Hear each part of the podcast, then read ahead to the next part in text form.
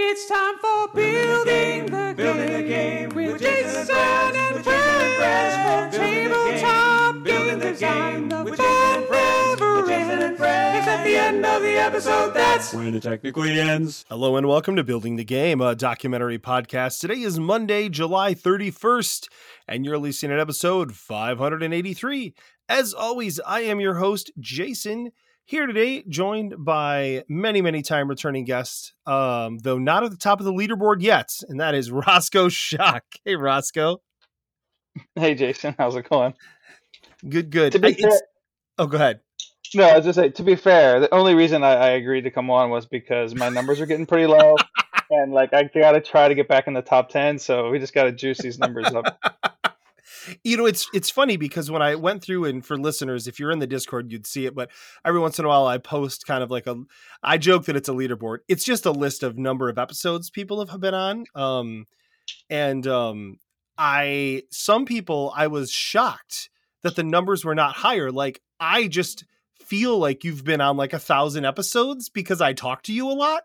So like right. you know when i'm like oh he hasn't been on as many as i thought he had. But um but yeah, we're gonna fix that. We're gonna get those numbers up. And uh it was funny because Clarence was like, it's crazy that just like, you know, putting this list up motivates people to want to be guests on the show. And I said, it's, it's almost like somebody thought of that and then published the list.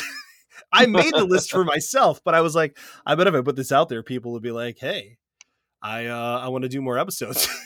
and it worked.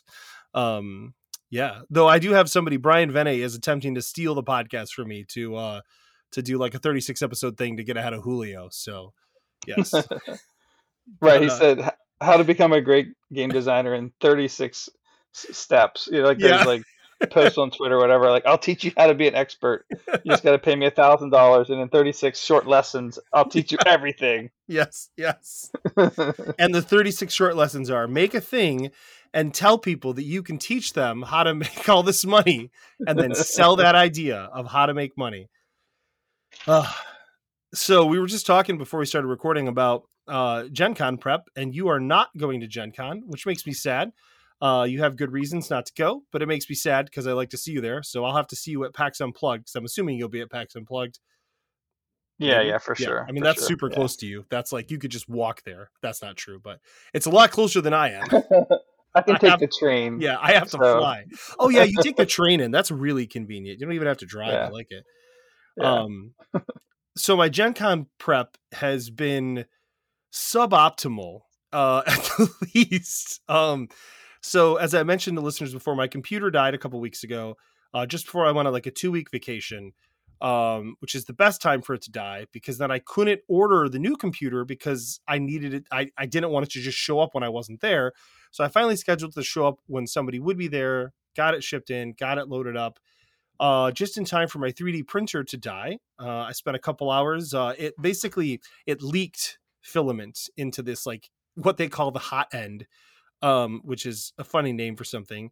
Um, and so uh, it leaked into there, and basically filament when it melts, um, it's kind of like it's kind of like an X Men two or three. I don't remember which one it was when they explained to Wolverine, like adamantium, the trick is to keep it liquefied because once it hardens, uh, it's not going anywhere. And so it like literally coated the entire like bottom part of this hot end thing of the printer.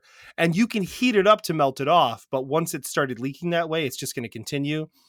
So I had to figure out how to get all the replacement parts, which luckily were like less than a hundred bucks. So that's very thankful for that because it could have been more.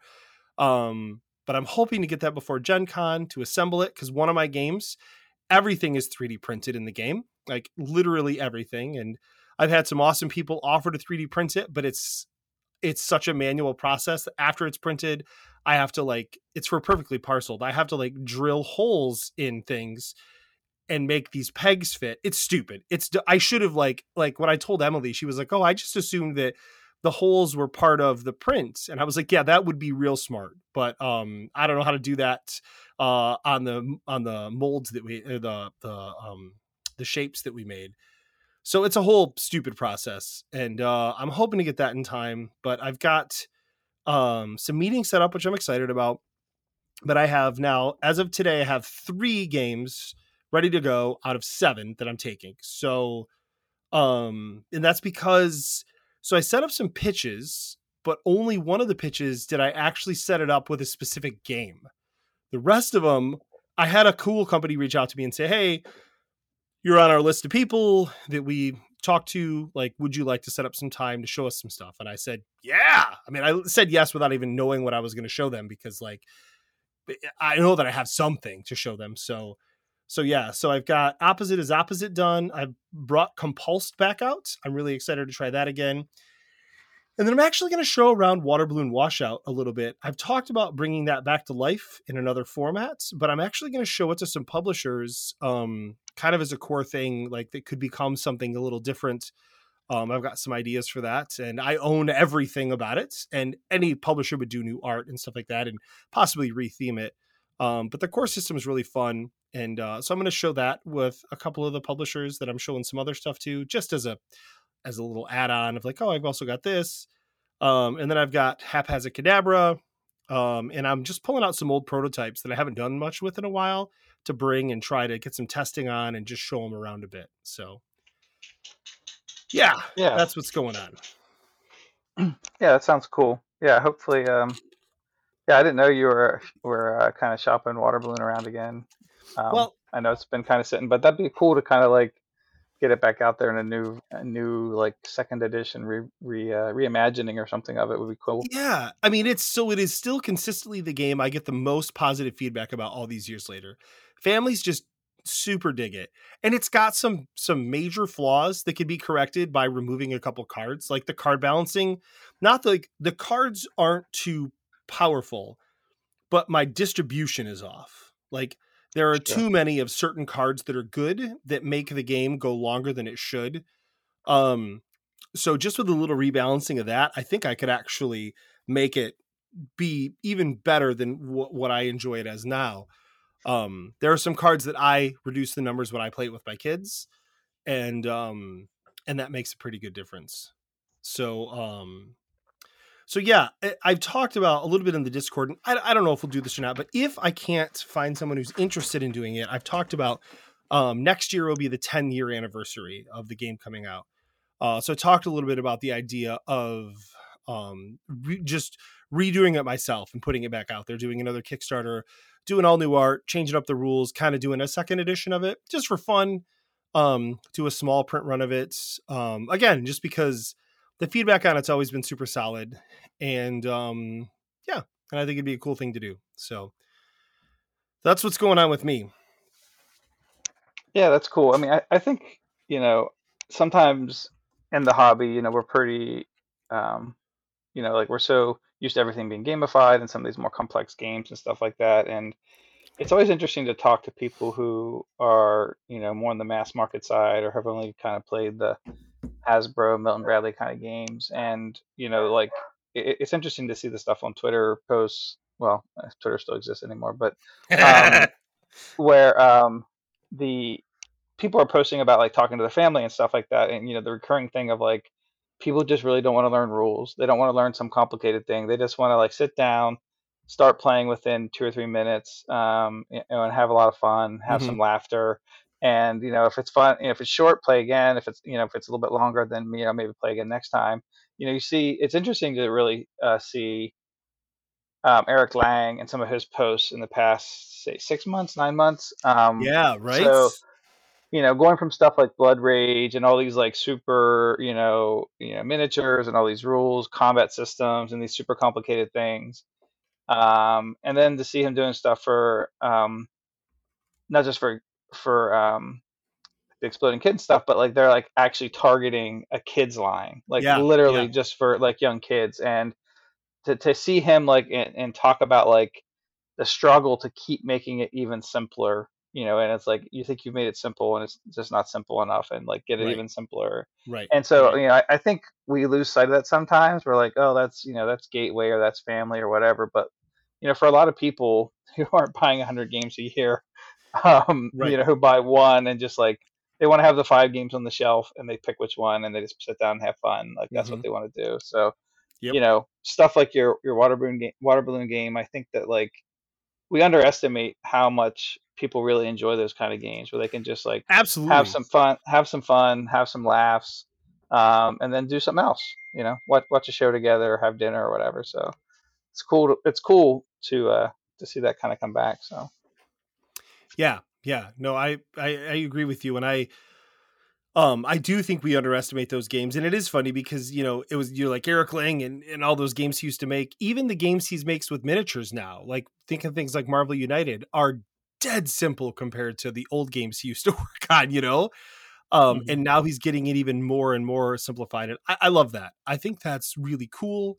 Um, and I like to see the industry progressing that way towards accessibility, right? And replayability and family fun. And uh, I think that's cool.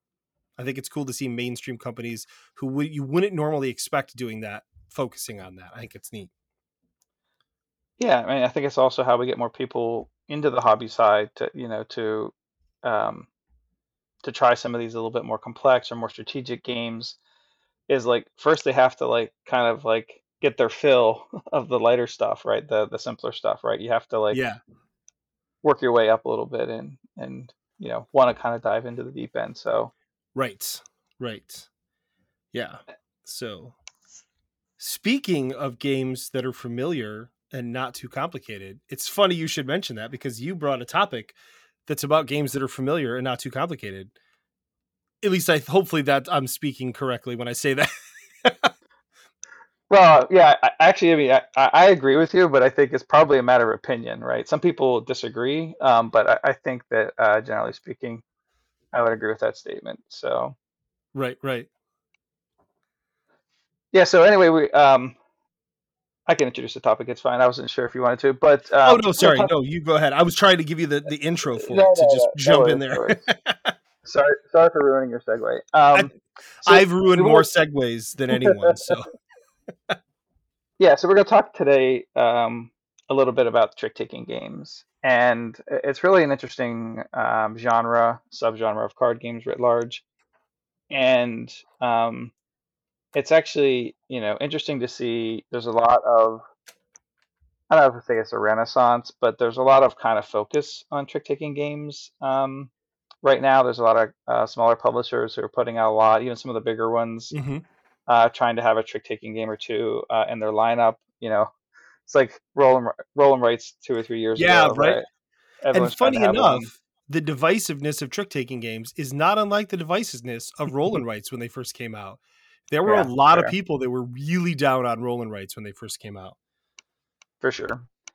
And you know, but it, it's also the thing the thing that Jason was talking about, where um, if we think about trick taking games, um, some of us, uh, probably more so if you live in the Midwest, uh, than other places. Um, kind of grew up on trick taking games, right? And so whether that's um, your classic ones like spades or hearts or euchre or something like that, Pinochle.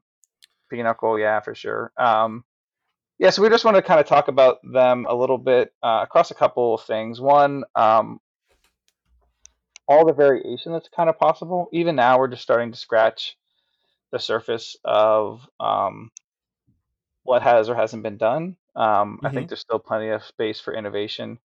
Um, a little bit why um, they're a little bit divisive, I think, is something we can talk about a little bit. Um, why some people love them, why some people hate them, and um, yeah, and, and just a little bit of a primer. I think there's some stuff where um, if you're not familiar um, if, as a designer, or even a, just uh somebody who enjoys games, I think it, if you haven't kind of grown up with them, then some of the terms and some of the different types um, may not really like make sense to you, or may not really have uh, have heard about them and stuff like that. So I just want to kind of give a little bit of a primer on that as well, just um, at least as a jumping off point to find a better source than whatever I'm going to say. But hmm uh, at least we can kind of like hit the broad strokes uh, and give a little bit of an overview of like, hey, here's the different kind of things that are out there, and then see, uh, you know, investigate what you might like and see, you know, if you wanted to try to design one or something like that. Right, right. In and they absolutely um they absolutely are so divisive for all those reasons. That one of the things that really jumps out at me that you said there was that if you, I think we take for granted how much trick taking games when you when you grow up playing them how much they make sense to you right and that when you first introduce a trick taker to somebody who's never played one, um, it can feel a little weird, right? I mean, I think, I think the design of trick takers more than it's a lot like roll and writes. You're right, but like, is that we just bank on that familiarity, right? Of like, well, you know how trick takers work, right? Or it's like a trick taker, but it's different in this way, right? And so you're you're absolutely right that when we when we bank on that, like I think that it's uh it can do a disservice to new players, absolutely, and kind of scare them away, you know.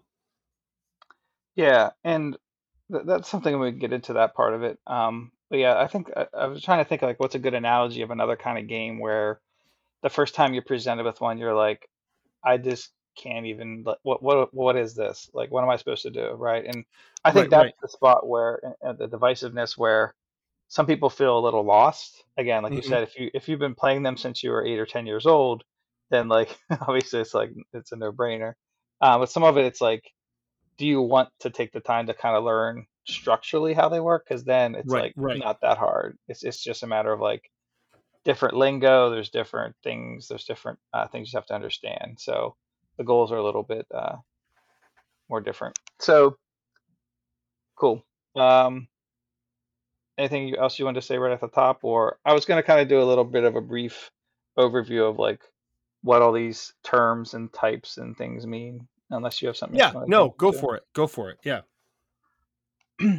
Okay, so um, we're not going to read off Wikipedia. I'm just going to free free uh, freehand this. But um, you know, so trick taking historically, right? The the classic ones that we talked about, like spades, hearts, bridge, euchre, um, pinochle. Um, they're card-based games, right? And some of them are mostly the classic ones are all cards, right? There's nothing else. And usually, um, everyone's dealt a hand of cards, right? And we're talking the standard 52 card deck. There's 4 Mhm. suits, two to two to ace kind of thing. And the the fundamental thing that most trick takers, uh, and there's some people who disagree a little bit, and we'll talk about these different types, is um, everyone has a, a hand of cards, and then there's some rules and variants around that stuff. But generally, what happens is some someone somehow is given the priority to lay a card down. So Mhm, they take a single mhm. card from their hand and they play it face down in front of them onto the table. So let's say it's a ten of spades. Now the other players, in turn order, You said face also- down. face up. You're right. I said Okay. face down. I was like, wait a minute. Wait a minute. I'm Yeah. like thinking back to games. I'm like, am I confused? No, that's just my brain's going faster than my mouth. Um, so you take a card from your hand, which are hidden, and you play one face up in front of you, right? So it's a ten of spades. Uh, so everyone can see you played the ten of spades. And Mhm. then, generally speaking, in a classic trick taker, um, the person to your left will lay a card from their hand. And there's some rules about what you have to lay. But generally, each person in turn will play one card, one card only. Mhm. And then there's some rules to determine who won. So like even thinking back to like um, grade school, right? You have a standard deck and you played war, right? Yeah, so it's a yep. little bit like war, but with more people, right? Right, right. You each And you each flip a card. Where sometimes a jack Yeah, might yeah. be better than an ace or a king. Right, right. Two's better, right? So like in war, you just both flip over a card. Whoever has the higher number wins, right? So you know, trick takers can have lots of different rules about who wins, but generally speaking, it's like the higher the card, the better, right? And so um, there's been all these variations and, and things that have evolved over time. Like a lot of this trick taking stuff um, kind of became more formalized in, in France and, and in Europe in the 1600s, 1700s, and, and some of those time frames. Um, so they started to have more conventions, right? And so the, the thing that a lot of the standard trick takers we play, like you would see in spades or hearts or bridge or something like that, is if I lay the ten of spades and Jason's next, he must lay a spade, right? If he has one. Right. So he can lay any number. He could lay a two or he could lay an ace, but he must follow suit, right? So he must follow the suit that I had laid Right. if possible, right? And so that that's generally it's it's interesting because you hear that all the time in, in, in TV shows and, and whatever else, like talking about follow suit, right? Obviously, comes Right, right, right. Games. So following suit is something that we we talk about and the standard ones have. But another thing that got introduced sometime in the 1700s, and it's interesting if you want to know more about this and, and read more eloquent speaking and writing than I'm giving here. Uh, there's a man, there's a guy on, on uh, Twitter um, named Dan Thurot or Thurot. Sorry for pronouncing it wrong. Uh, wrong. He has a site called Space, Space Biff, and he basically like just reviews games and stuff like that. But recently, he's been on a trick taking uh, kind of like uh, Fiesta and like nothing but trick takers is like Mhm. all this stuff, and he's he gives a much big fuller history of things like this, right? So in a in a normal trick taker like spades, right? So you have to follow suit. Let's say I didn't lay a ten of spades, I laid a two of hearts. Jason lays a three of hearts. If somebody doesn't have hearts, in spades there's a trump suit, and in spades it just happens to always be trump, right? And so trump is just a suit that's better than all the other suits, right? So a two of spades is better than the ace of hearts uh, if they all got played into the same trick, right? And so, but normally when the in these classic trick takers, the thing that matters most is the count of the number of tricks, right? So a trick is always one card from each person. You take that, whoever won, they stack it to the side. That's one trick, and that Right. trick is kind of the unit of points. So Mhm. instead of counting four cards, you just say one trick. Um, and then usually whoever wins, uh, and I'll say usually a lot because uh, that's the whole point of the the trick taking stuff that's happening these days is, well, what about if we didn't do X? What if we tried something Right. else? Right. What if we tried some new innovation or, or some new twist, right?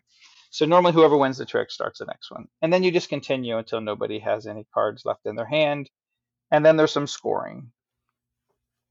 Um, so that that's kind of the classic thing you'll see in spades. Um, hearts is a little bit different, but in bridge for sure.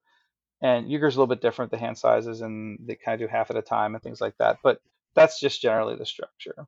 Mhm. And so I, I think one of the things we're starting to see is trick takers come out that are starting to break some of these rules.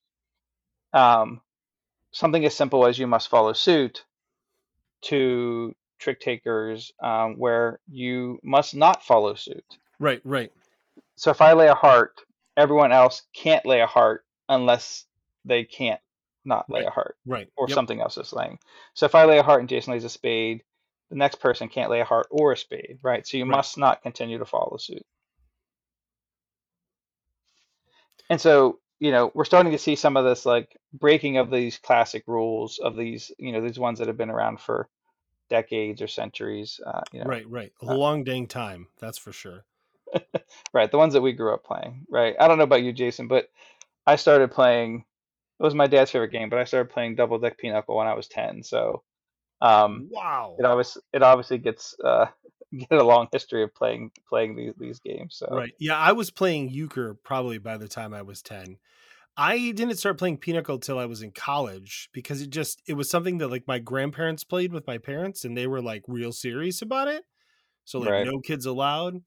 Um, but I I played a ton of euchre growing up and then I played it, you know, we would it was very common for workplaces where I had in Michigan that we would have euchre tournaments like on lunch, you know, like that was a Yeah, thing. yeah. Like an organized euchre tournament a couple times a year because everyone knows how to play, you know. And the the thing Yeah. is about that kind of thing though is literally because there's so many variations of just the card game euchre that you would have to have a list of the standards with which you were playing by for that tournament. You know, like you can't do this, you can't do that, you know, like cuz there are so many house rules that people know so much. It's like the it's like the um free parking in Monopoly. Like, "Oh, you get money for that." False. As Chris Michaud will tell you that's a lie. Um and the game is better if you don't do it.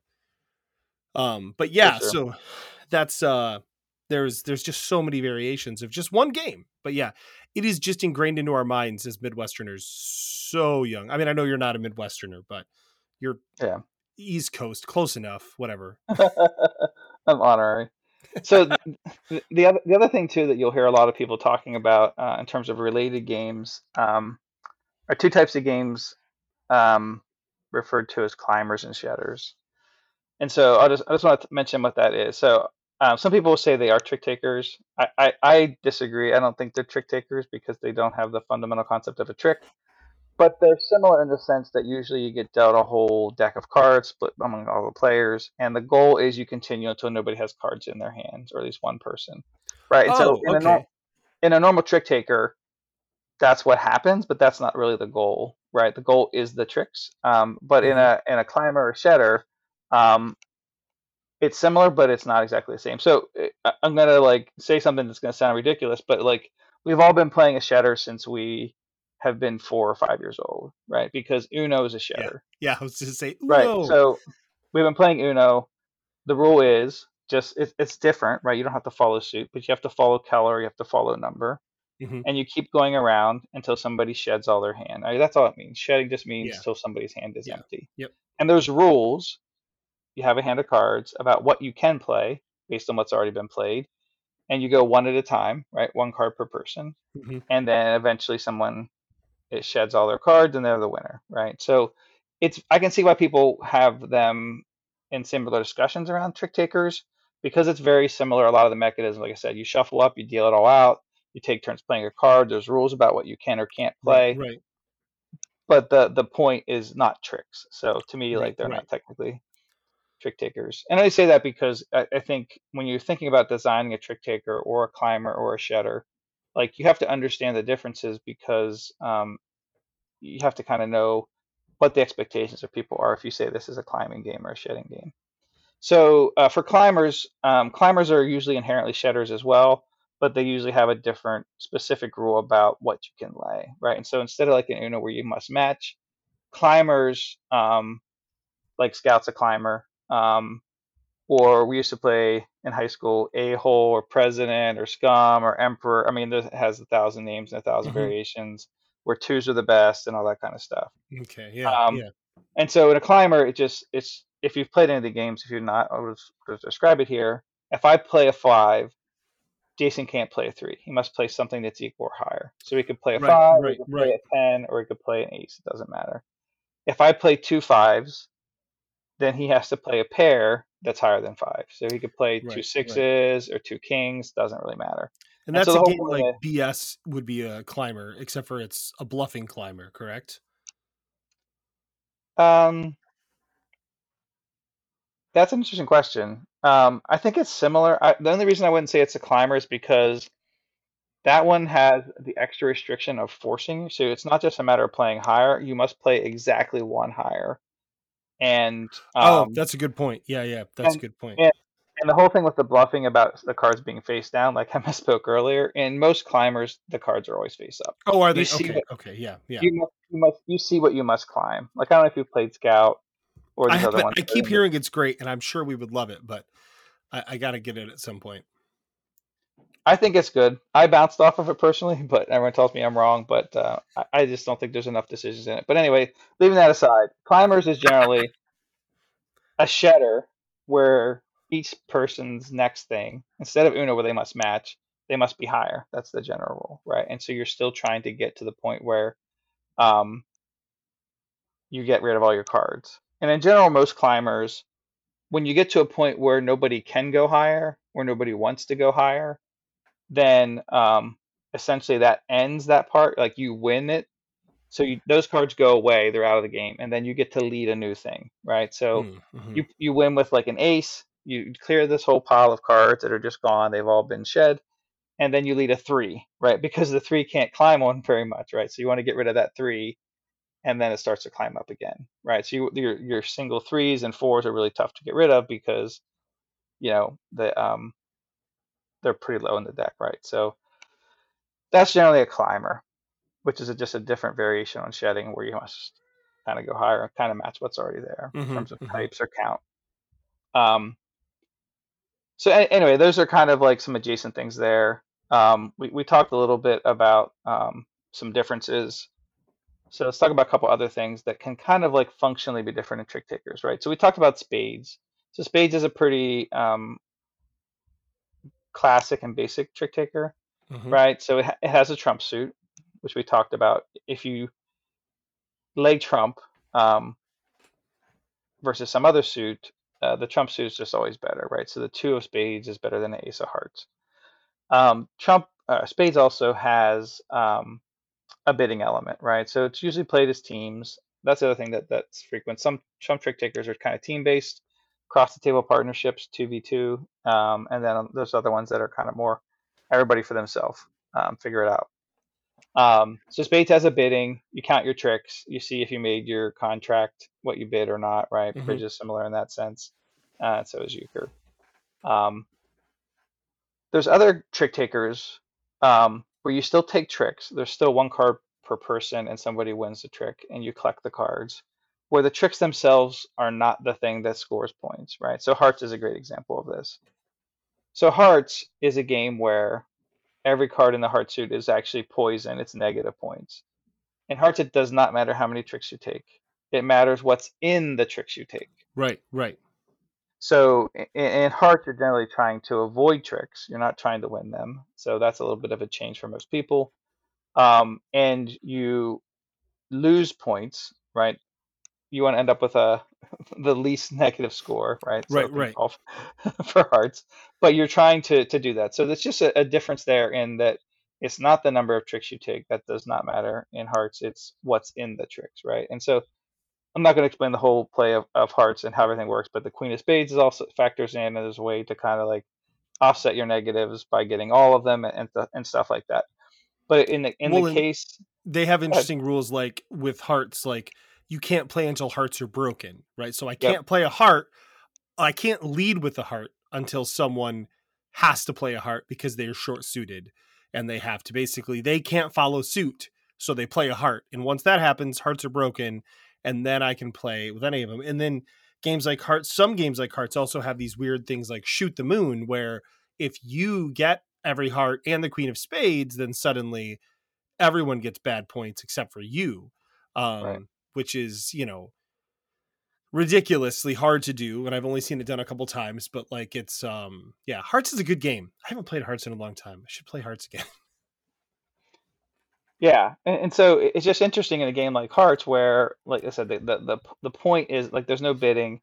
Um, and actually, the other thing with Hearts is it's not a partnership game. It's not two v two. Everyone's for yourself. You know, it's Mhm, normally played mhm. best with four players still, but um, everyone's on your own, and you're just trying to dump your hearts on someone else unsuspectingly when they can't when they can't uh, can't control what they have in their hand. Um, Exactly. So, so just just to say that there are some trick takers where it's what's in the tricks that matter. There are also other trick takers. We were talking about Pinochle before, so I mentioned this one, um, where there's other parts of the game that score you points that have nothing to do with the trick taking. So in Pinochle, there's still bidding. It's generally played as a two v two partnership game.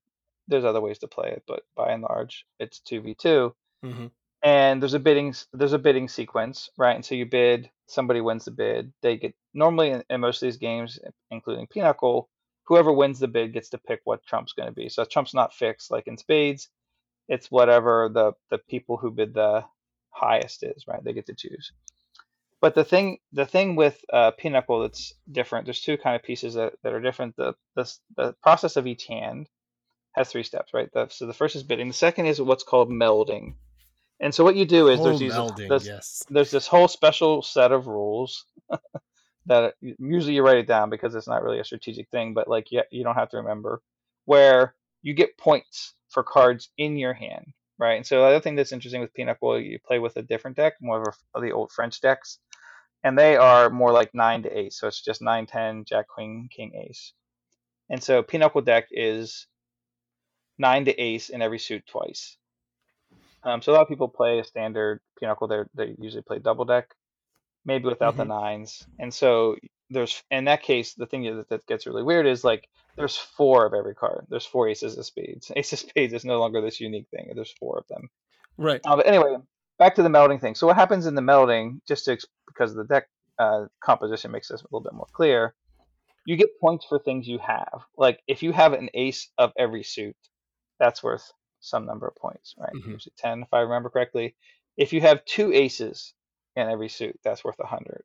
If you have a straight, in this case, it's a straight flush. Again, there's only there's four of every card, right? So ten to ace times four for a double deck. If you have ten jack, queen, king, ace, that's worth 15 points. If you have it twice, it's worth 150.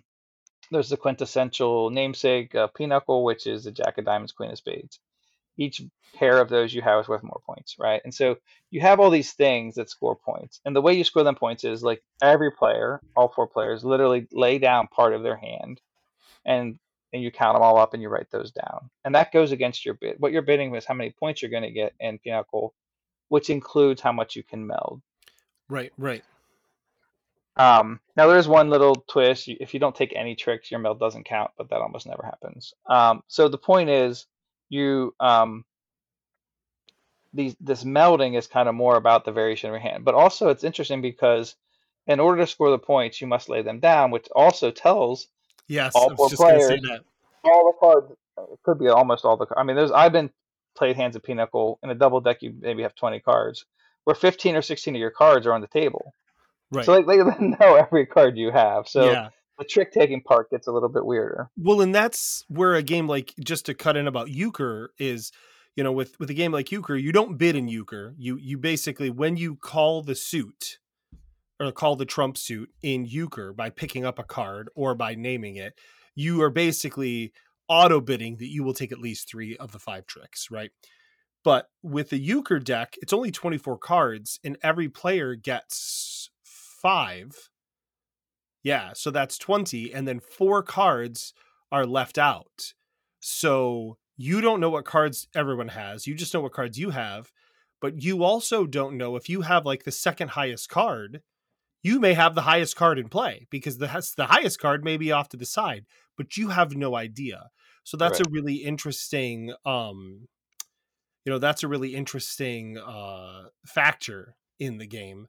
Um so the idea that it's just crazy to me that in a game like you're like, look at all my cards. and then whereas you have a game like Cribbage, for instance, um, which is not a trick taker, but where you're playing with cribbage, which is an incredibly complex game. It reminds me of Pinochle with the melding. When you score, basically you play the game, you're trying to hit certain numbers, and then when it's done, then you reveal your cards and score more points for that. So it's really interesting to me that in Pinochle it's done in reverse. It's been years since I played Pinochle, so I, I honestly have forgotten a lot of the rules. I know a lot of the terms, but I forgot what melding was until you just said that. no worries. No worries. Yeah, so it, it's interesting. So some of this is I'm just trying to highlight some of the more broad things that can kind of happen in these games, just, just to give a flavor Right, for right. people who maybe haven't been exposed, right? So you do your melding, then everybody picks up their hands, and then you play a normal trick taker. Although there's a couple of uh, of things that are different in Pinochle. So um, again, the one thing that's weird in Pinochle is there's four of every card in the double deck game, and so in Pinochle you must trump. So in, in something like spades or bridge or something like that, you, if you don't have the suit that's been called for, you can play something else. Uh, in Pinochle, you must lay trump. That's just the rule. The other thing that's interesting in Pinochle is um, you must play higher. So it's one of the few trick takers I've played where you must win the trick if you can. Meaning, um, so the other thing that's Pinochle is the tens high, which is the French deck. So it's ace, 10, king,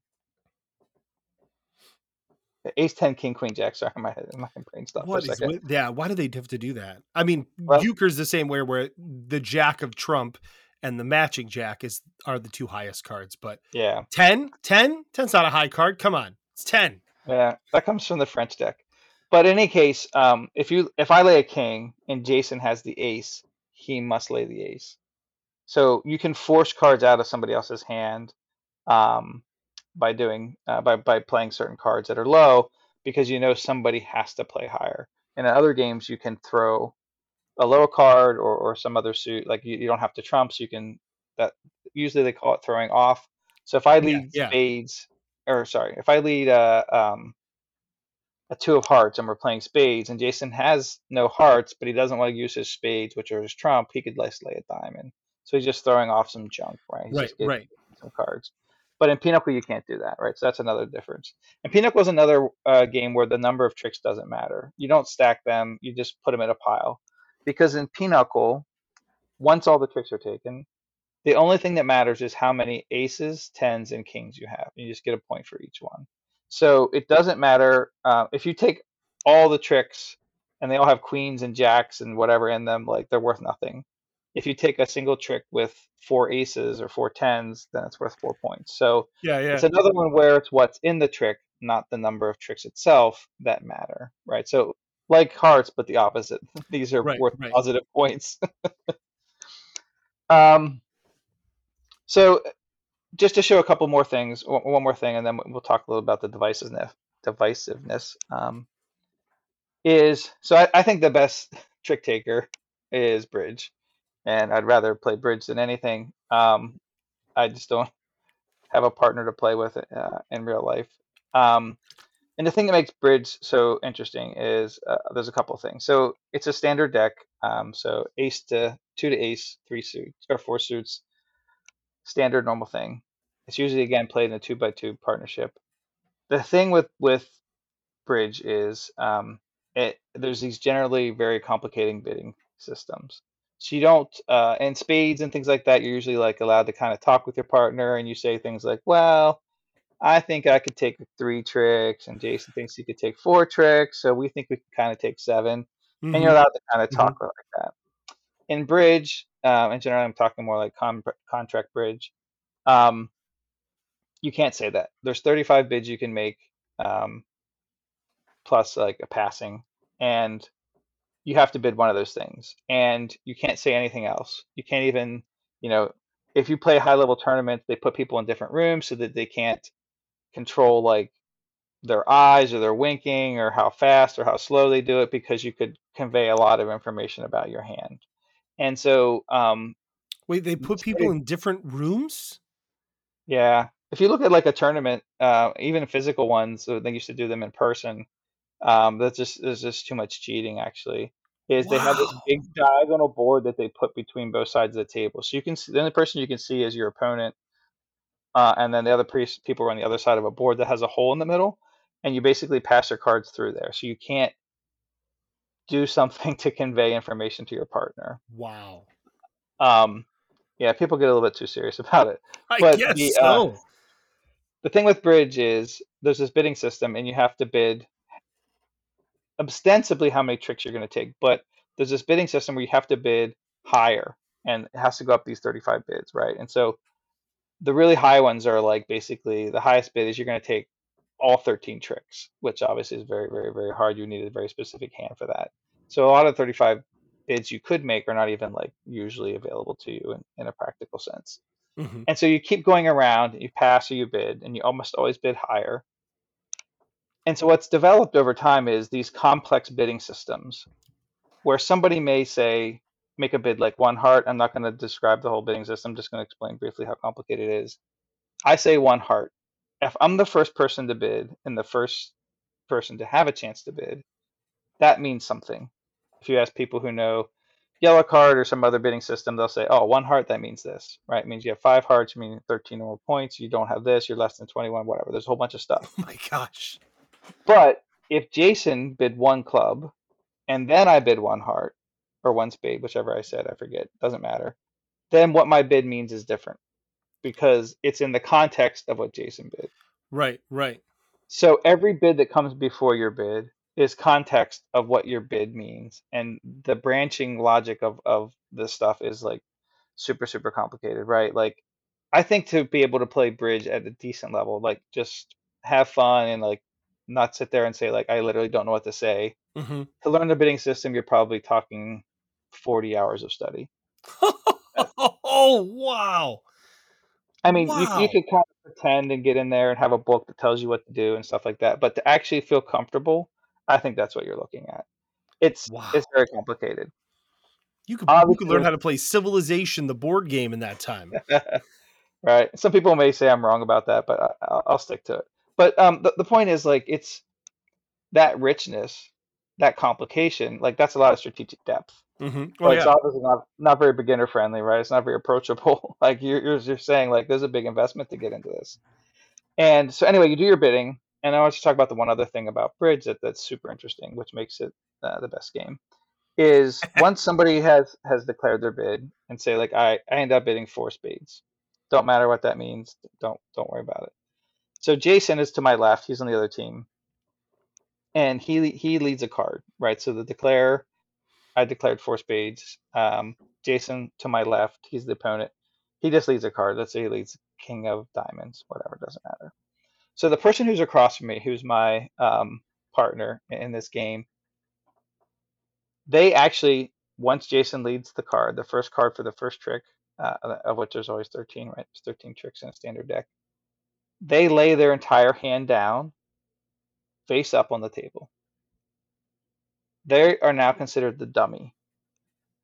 And what happens is, as the declare, me, I have I did the four spades. I must play both hands.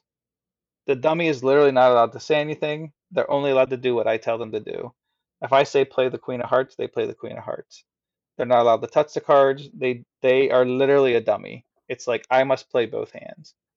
Um, the interesting thing about this innovation that evolved over time out of whist and bid whist and all these other things is everybody now at the table sees half the cards right? I see my quarter and i see the half that my partner has. Jason to my left he sees the quarter that he has. He sees the same quarter that my partner has but he sees half the deck right? And same Right. with the partner jason's partner to my right right? And so everyone knows that every card they can't see is 50-50 in one of two people's hands Right. Right. Right. right so if, if i don't have the if i don't have the queen of hearts and my partner doesn't have the queen of hearts well then i know it's jason or the other person like So that's how is it that you can't see the other person's cards?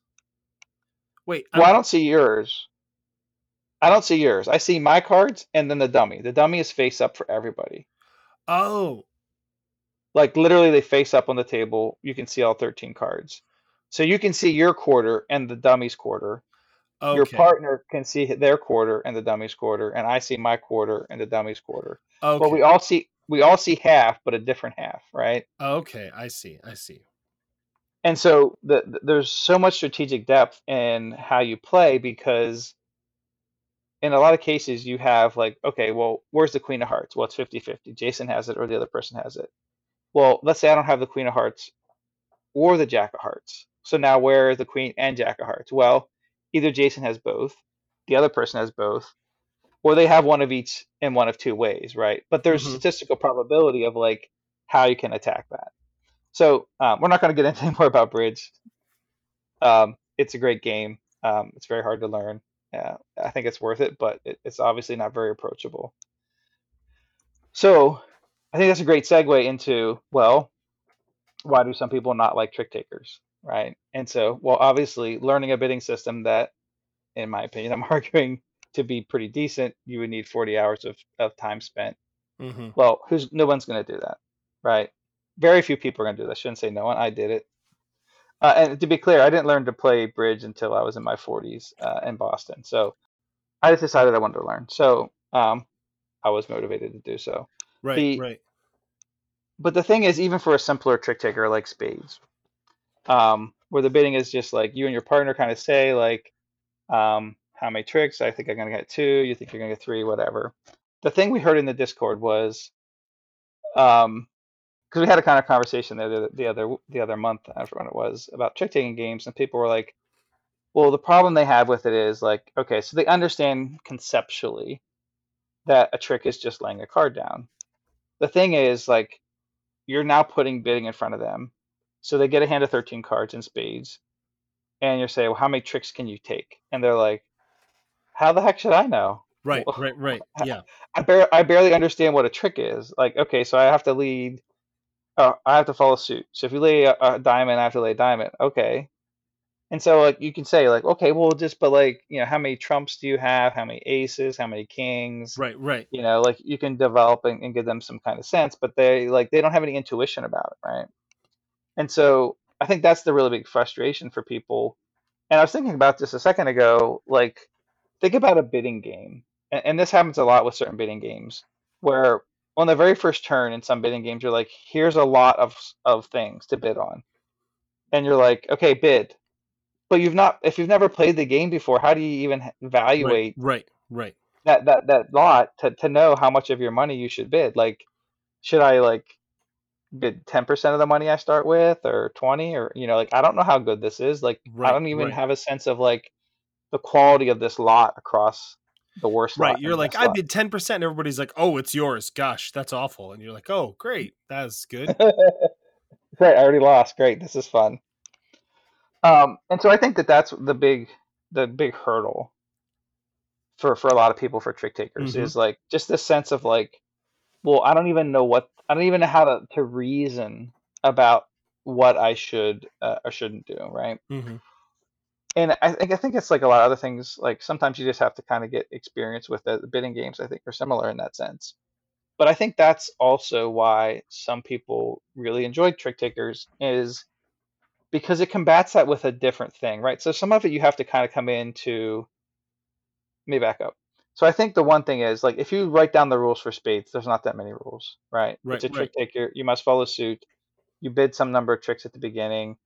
At the end of the 13 tricks, you count it, and you either made the contract, you made the six that you made, you bid, or you didn't, right? And then you Mhm. score some points. Like the rules are very small. It's one sheet of paper. But I think the thing that gives these games their depth is the strategic variance of the cards, right? Each time you're dealt a card, hand of cards, it's always different. Even if it's similar, it's still different. I mean, I think that's the thing. Like the number of deals of a standard deck of cards to four players, you know, it's like, you know, larger than the number of atoms in the universe, right? It's like infinite, right, right. Uh, every time you play a bridge hand, effectively, you're the first and last people to play that bridge hand, right? Like that, that's just the way it is. Right, right, right. And so these trick takers generally, I think we're starting to move away from this, and we can talk about why that's has some ups and downs, uh, pros and cons. Is the strategic depth is the variance of the cards, not the strategic depth of the rules, right? So the rule sets are very simple to learn, Right, right, right. and I think the thing that that gives them, the people who enjoy them, is because they enjoy exploring that space. Oh, what would I do with this hand? What would I do with that hand? Oh, this situation, whatever, how, whatever it may be. And the really, really nice thing um, about trick takers, which is why I think they're so hot right now. Um, and a little bit with roll and writes, right? Because they have the same kind of like there's the variance, you write some stuff down, play again, see what you get, what the cards come up different, the dice come up different, see what happens.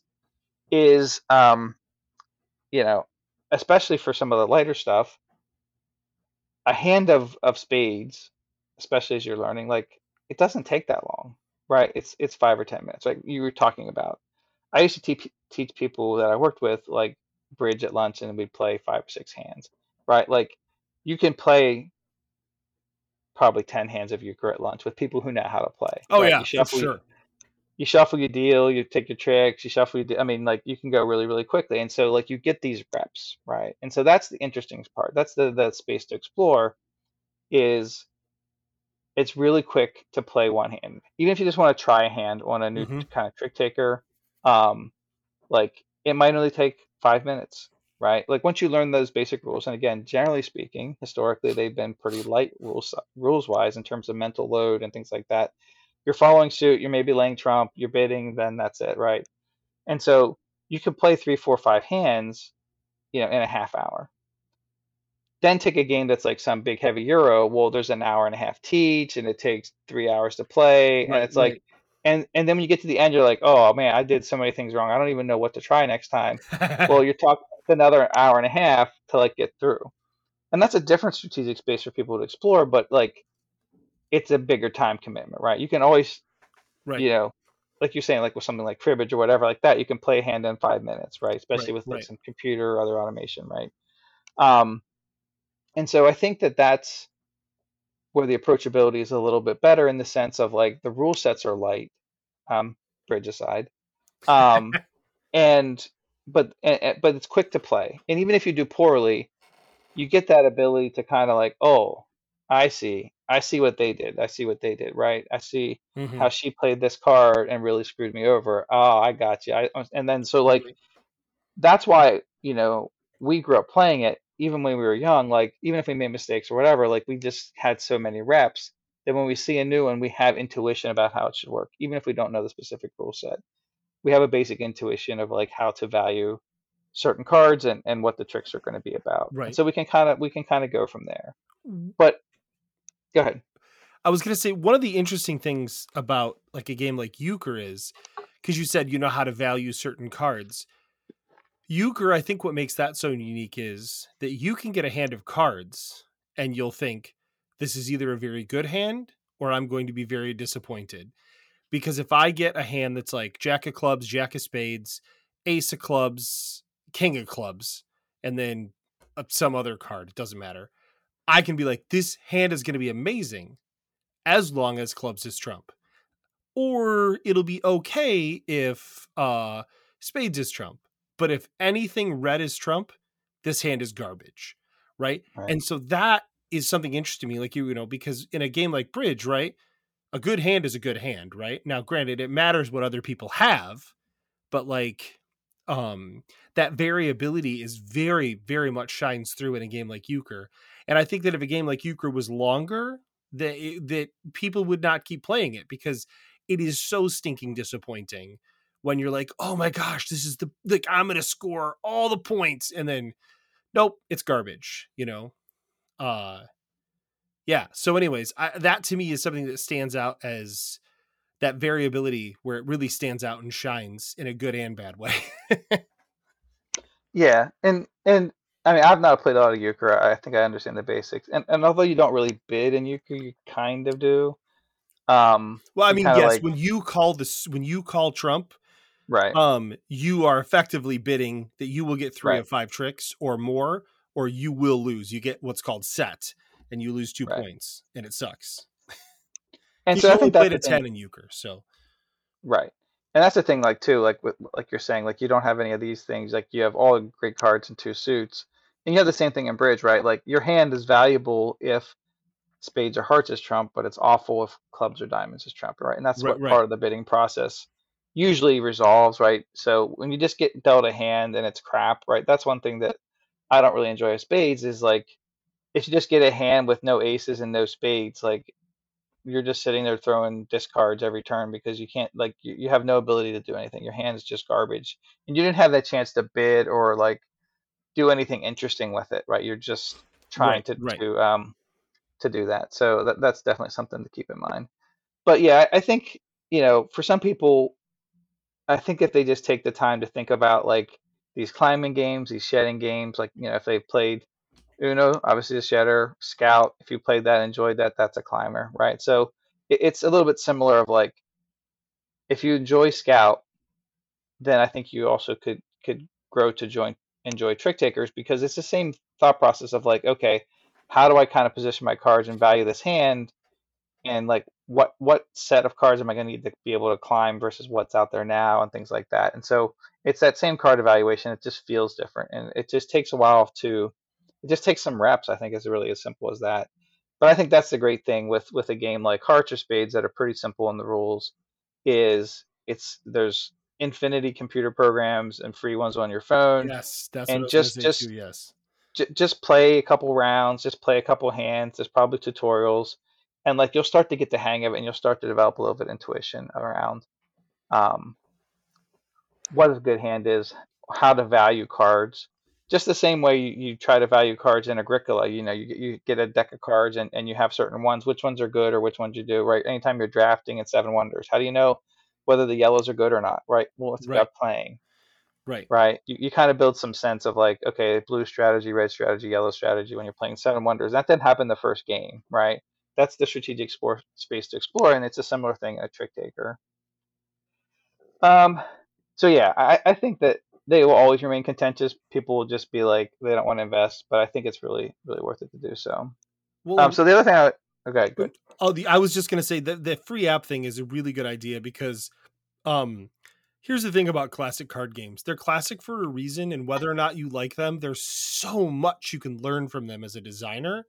Like, there's a reason people have been playing these games for so long, and you know they're so like you know just ingrained in our culture, um, because they're they have sticking power for one reason or another. So yeah, so I just I really um really encourage people to check those out for that reason. If you're a designer, whether or not you like them, you're going to learn from them in a very, very big way. Now, go ahead. Sorry.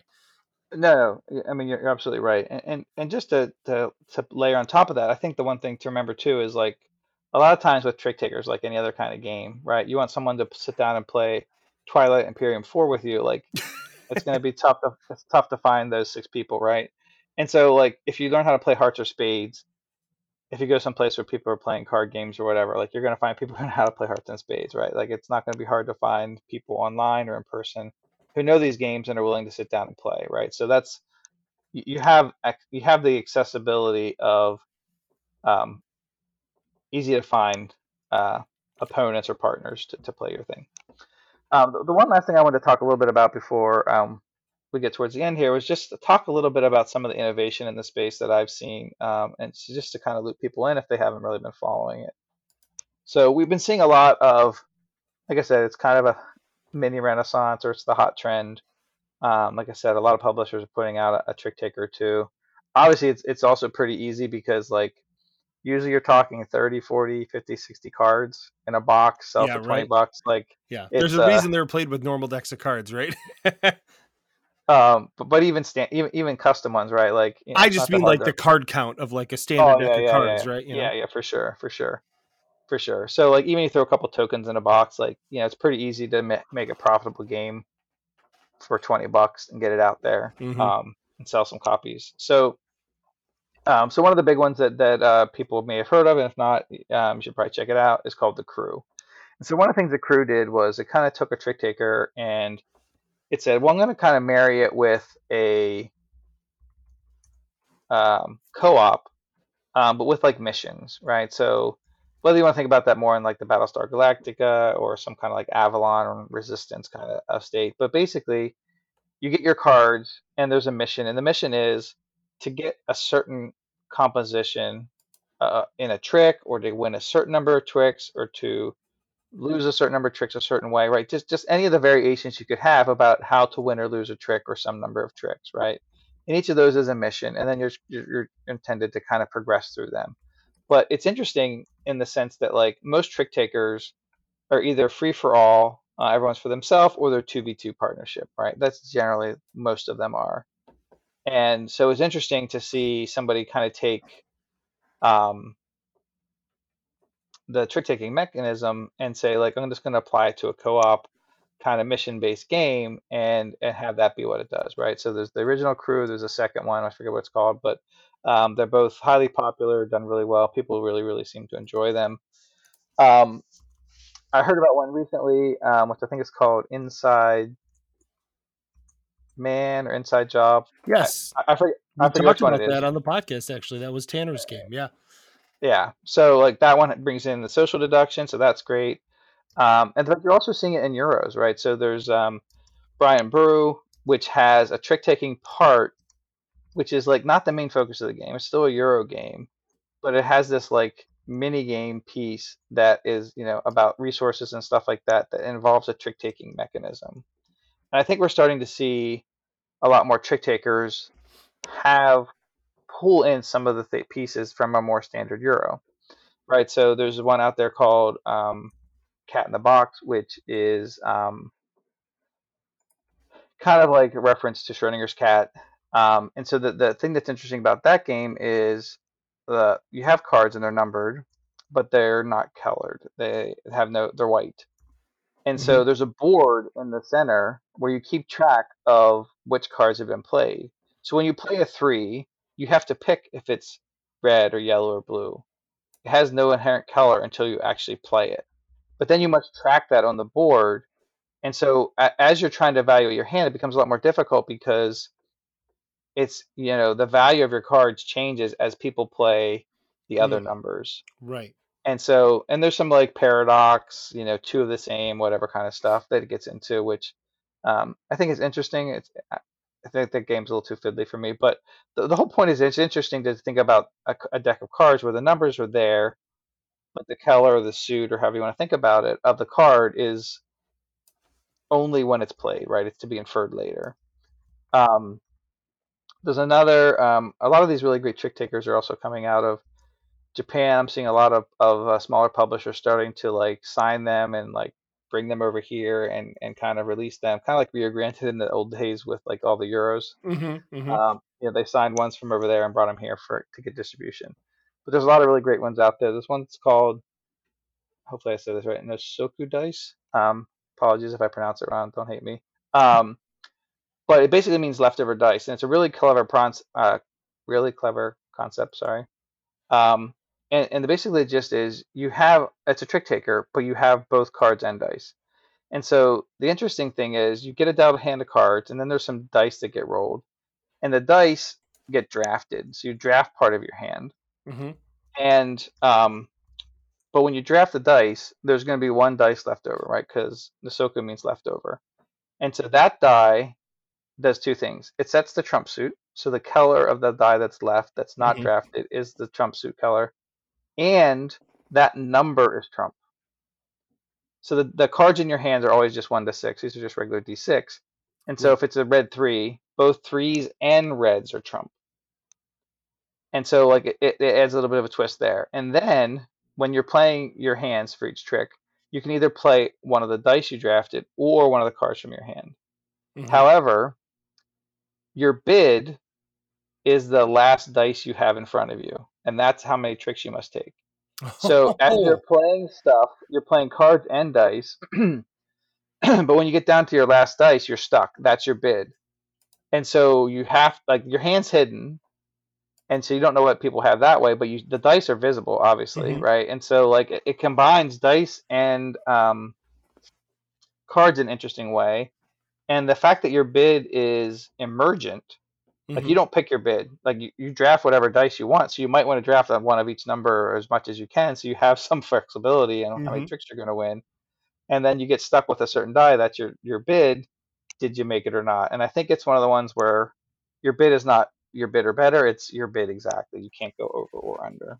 Right. So it's it adds a little bit of complexity. Uh, This is a this is a game from a little bit ago. It's not brand new, but it's super popular and, and, and things like that. There's another one that's called Schadenfreude, which is basically everything's the second highest. Mhm. So uh, it's it's one of those ones where like the second highest card in the trick wins, and it's the second highest score at the end that wins. And so it's much more like a balancing act of like trying not to, you know, just get the most right. A lot of a lot of trick takers are like get the most points you can as fast as you can.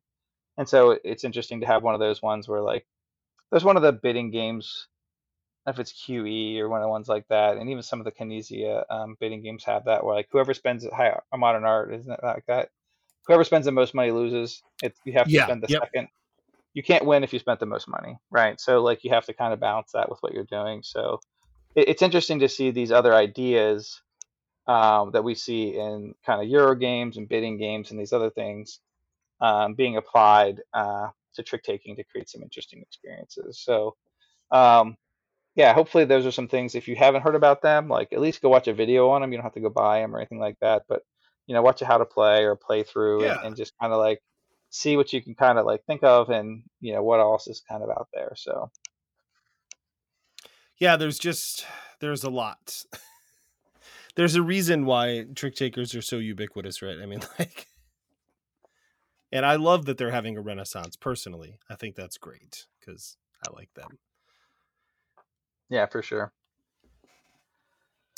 Yeah, so uh, uh, hopefully that gave like at least a, a general sense on on some of the um, kinds of trick takers out there. Mhm. You know, the relationship to shedders and climbers. Uh, uh, you know, like Trump, not Trump. Like I said, there's ones now that are must not follow.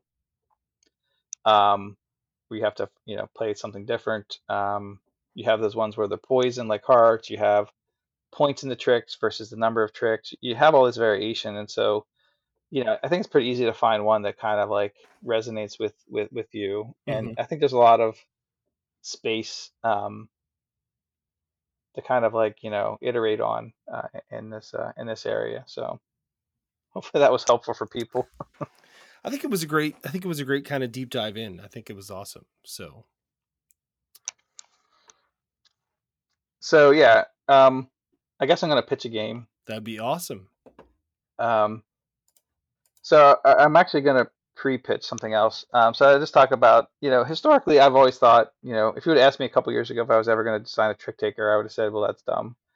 Why would I design a trick taker when I could just play bridge? And although I kind of feel that way still, um, I've become wiser and older. And and the big thing is, what what fun is it to like just say I would rather play bridge if I don't know anybody who knows how to play bridge, right? Right, right. You know, it's just so unapproachable for most people in terms of investment of time that it's like I'd rather do that, right? But like if no one else is going to do it, it's it's like I just want to play blindly online with some random person. You got to go to some old folks' home, man. You'll meet some Yeah. people. Well, the thing is, most of the bridge clubs, the, the the tournaments are like 10 a.m. and unfortunately, I'm usually at work then, so Right. kind of right. cuts in cuts into that. I need to like win the lottery and retire so I can just go to the professional bridge the bridge. player. Yeah. So taking that with a grain of salt, um, you know, I, I recognize more clearly, um, and I'm going to pitch a game in a second that um, that's a real problem for bridge, and that's why Mhm. if you Yeah. if you look at people playing bridge, there's very few people under 60. Um, definitely very few under 40 who are interested in taking the time to learn how to bid, right? Especially the bidding. The play isn't as hard to learn um, if you've played other trick takers, but the bidding is just it's onerous. It really is. So Yeah, um, agreed. the I was thinking about that.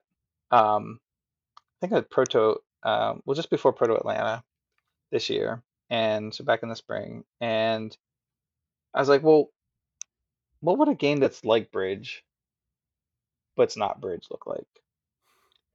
Um, and so I had this idea. I've since renamed it to Double Dummy, and so that's what I'm Ah. going to pitch. And so my, the my intent from. I understood that reference. Yeah, so th there's a mode there's a mode in some bridge things where like if you it's kind of a double it's not a double entendre, it's a double meaning double name. So um there's a dummy in bridge and in in bridge um, one of the bids you can make is double. And double essentially means you you're calling BS on the other players, the other team. You're saying you're not going to make that contract. And so the we're going to double your points because we think you're going negative and um, but they can redouble back because they say no, we really are going to do it, and then now you're talking essentially like four times the amount of points. Now, if you go positive or negative, obviously that's a huge swing in one hand. So uh, in bridge, there is the ability to double, and there is a dummy.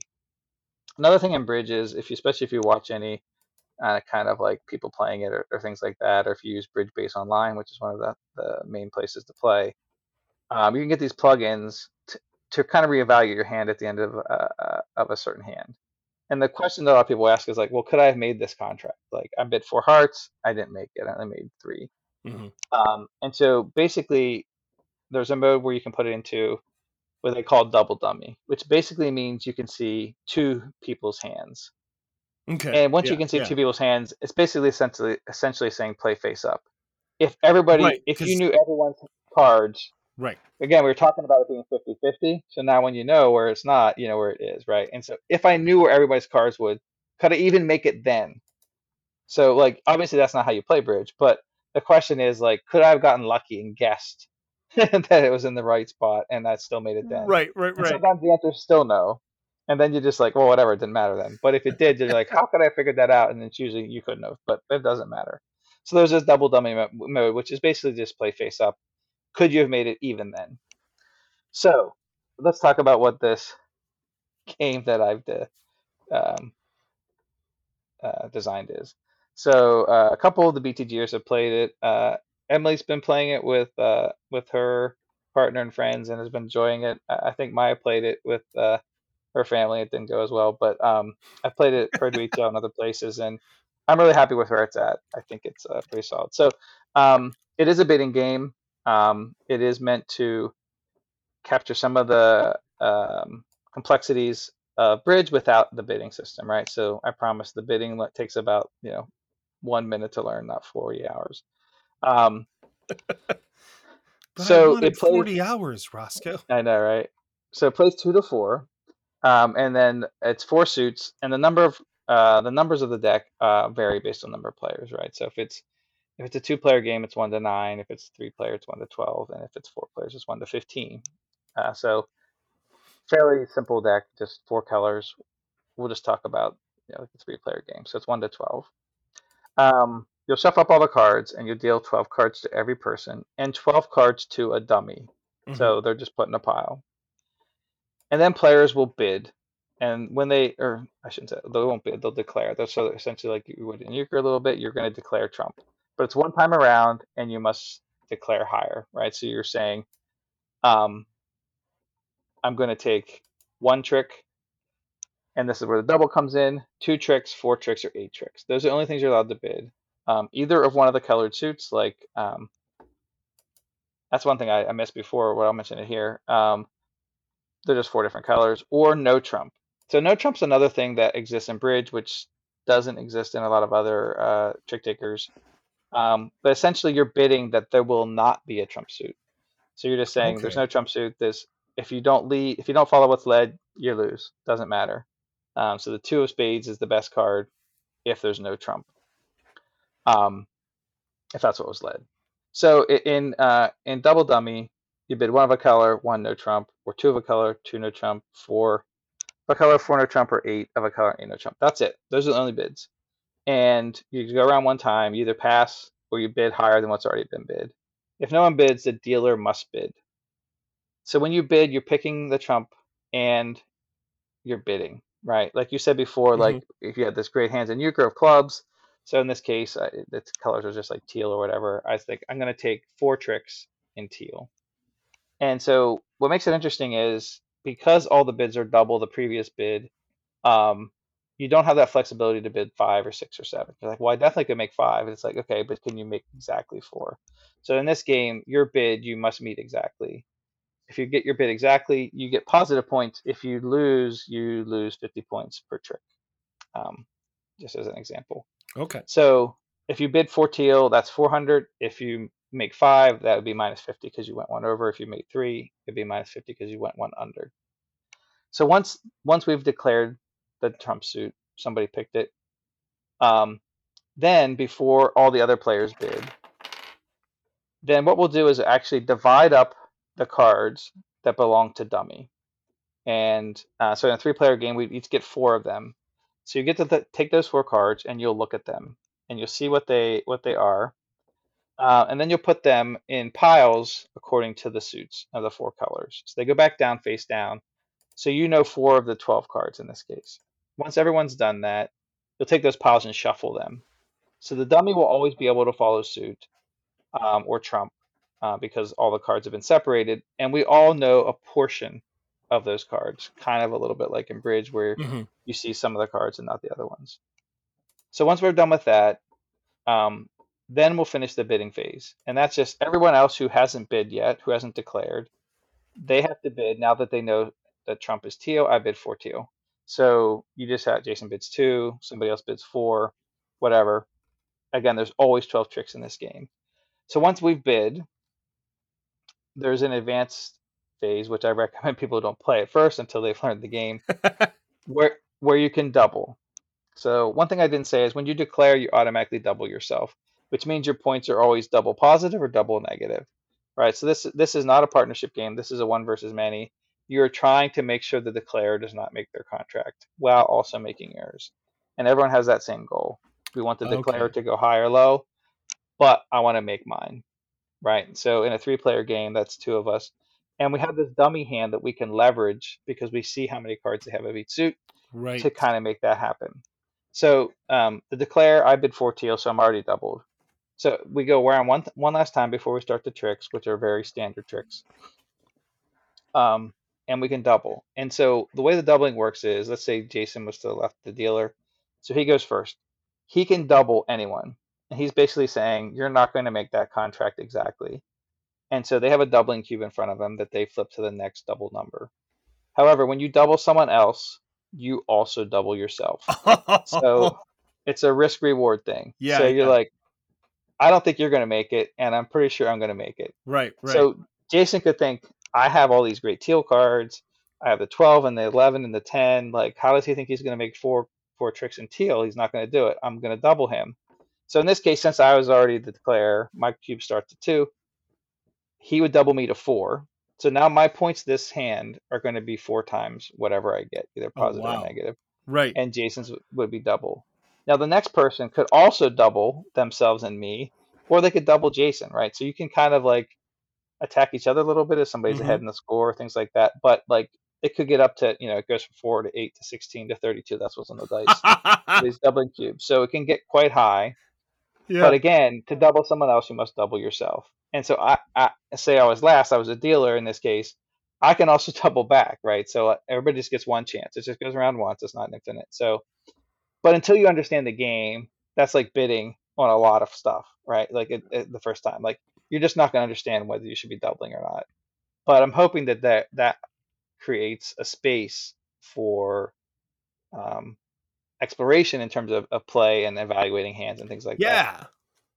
and so one of the things that I'll just I I know we're running a little bit long, but the one thing that I think is really interesting about this game is that um, it's pretty obvious that the high cards are good, right? You have a lot of trump, you have Right, like right. you know again in the free player game you have one to twelve in each suit, so the twelves are good, the elevens and tens, and people like in a lot of games just like oh I got this one and a two and a three, and you think they're awful, but actually in this game ones and twos and threes are great because the thing they let you do is they let you give the lead to somebody else. So I play a one in a suit, someone else is going to win it, like in, early in the game Right. That's a good point. they're Yeah. gonna they're gonna win a trick that they don't want to win, right? And they're gonna not have the amount, you know, they're trying to get their bid exactly.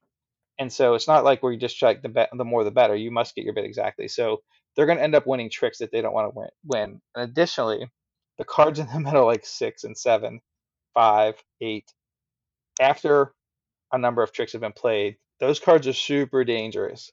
Right. next Right. Thing, you know, next thing you know, you're winning a trick with an eight, and you're like, "How am I winning with an eight? Like, and next thing you know, you're you're not making your contract. So it's it's a very Right, interesting right. mix. You have to constantly battle, kind of between like thinking like in bridge and thinking like in hearts, where you're trying to ditch stuff. Like a lot of times, Mhm. somebody like if they run out of something, they won't trump. They'll discard their twelve of something else because they like I can't win any more tricks. Like I got to Right, get rid of right, these right. left. So you see them throwing off these other cards instead of trumping, just trying to ditch their winners because they're going to have too many winners and they're going to go negative. oh, that's And fun. so it's a really great fun balance of like staying on the gas and the brake at the same time. And I really been enjoying it, and uh, most people are playing with it have too. Um, but yeah, it's uh, I'm interested to see uh, see if I can get it published. But uh, it's been a lot of yeah, fun. I definitely want to try that. I like the idea of the high and low cards being valuable. That's something that I did in Into the Black Forest, where like I wanted the highest cards and the lowest cards to be just as valuable as the other ones, right? Um, that said, um, in my game, the middle cards are are just not good. Like, you know what I mean? Like they're just where in your game they're dangerous, and I love that. That you're like, oh crap, I didn't because in my game you always want to win the trick, right? Like that's the goal. Is you right, always want right, to win right. one as many of the tricks as you can. Um, so yeah, that is uh I love that. no, I want to try Yeah, that- this. This sounds right up my alley of what my family and I would play. So what is the player count? Three is it three plus? No, it's two to four. Two so to that's four, the whole okay. thing.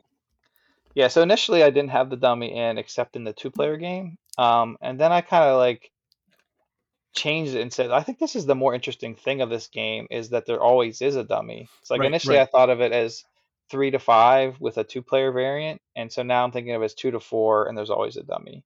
Cool, cool. So- yeah, my family will so- have to try that because that's the exact. I mean, I get my mom to play that with us. That's exactly the type of game we would we would be super into. So Yeah, it's interesting. Just on one last segue, you just something I forgot to mention before, Yeah. so I'll just bring it up now as a to catch all. Like you said, like having low cards be valuable. So that's one of the other big variants we're seeing today in these new trick takers. Um, is that um, whoever plays the lowest card, there's some other thing they get.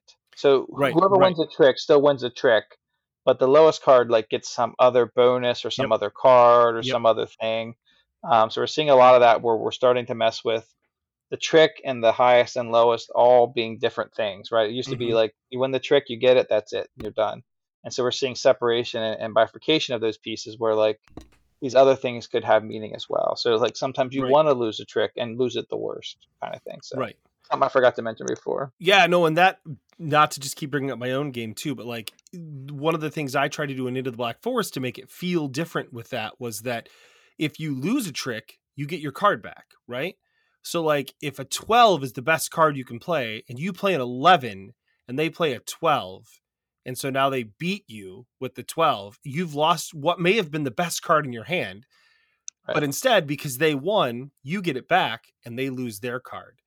Um and I really like that because um it means that the the only it, it, it kind of self balances in that like in the next round I now have more cards than you. Like I have better cards in theory than you do because you've spent your good cards. So I can try to catch up, you know, and I, I think variations like that are a lot of fun to make um just make it work a little bit different uh, than we would expect.